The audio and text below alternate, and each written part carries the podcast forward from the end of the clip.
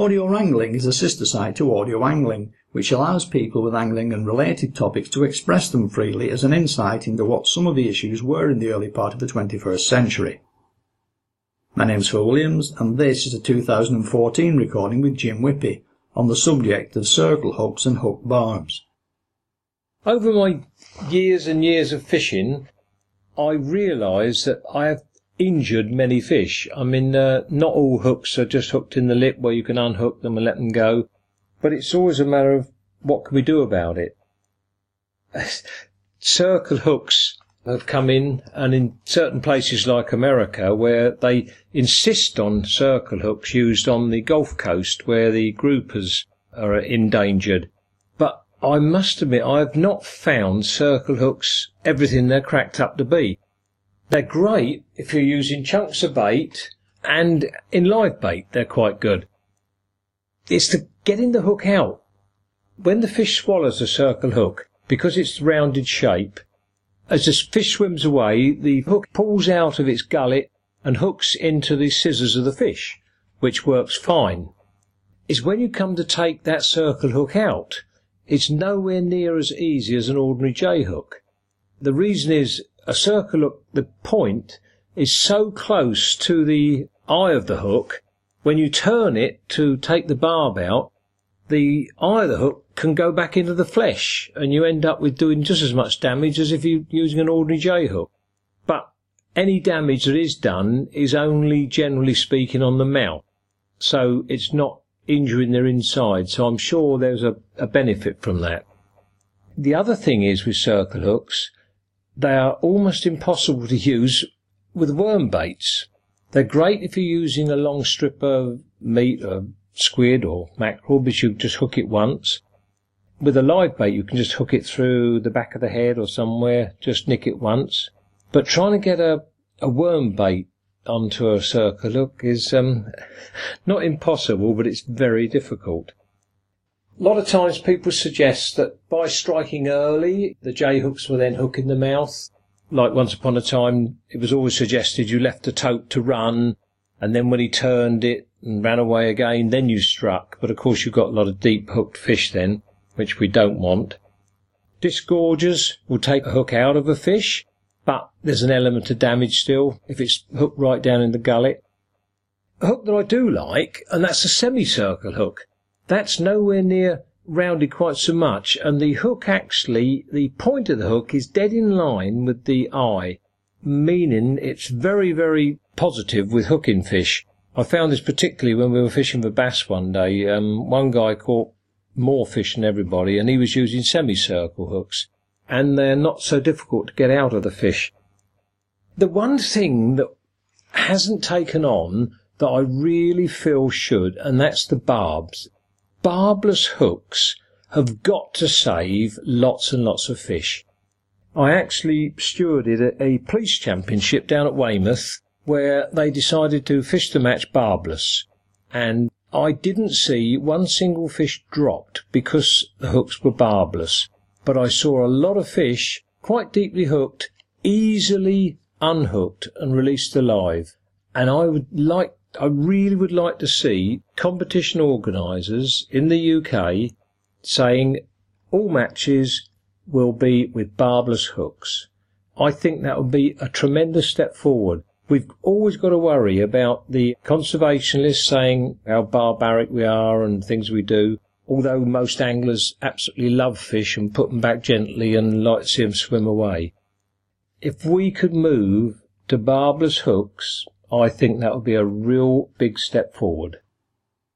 What I find is that bait, and in particular lightly hooked baits, can often come off the point on impact with the water, such as when uptiding, and presumably by implication also when fishing from the shore. Bait can come off the hook, that's true, but there's such things as elastic cotton. You can tie a uni knot that stands up off the hook eye that can help hold the thing in. We perhaps get the manufacturers to make bait holder type hooks with no barbs. I'm sure there's a way we can get over that, but I just think we would find quite a difference in releasing fish without the barbs.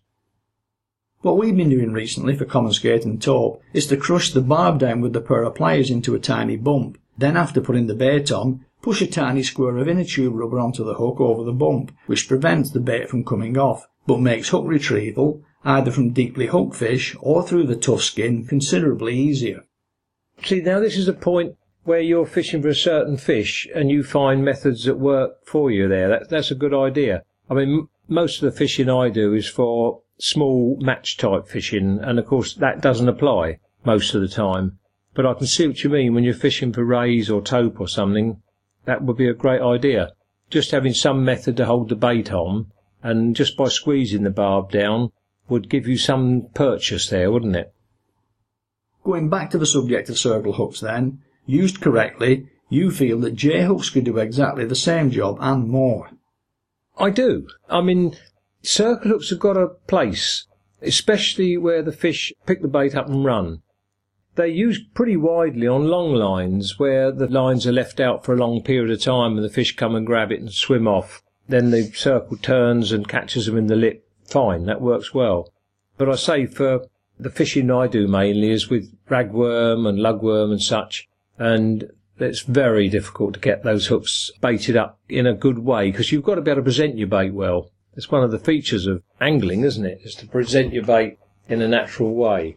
And as I say, there is this inherent problem when you turn them to get the hook out, the hook turns round back into the fish again. There have been suggestions that circle hooks are the future, but not, it seems, in your eyes. I would rather go with the barbless. Is that completely barbless? Why not?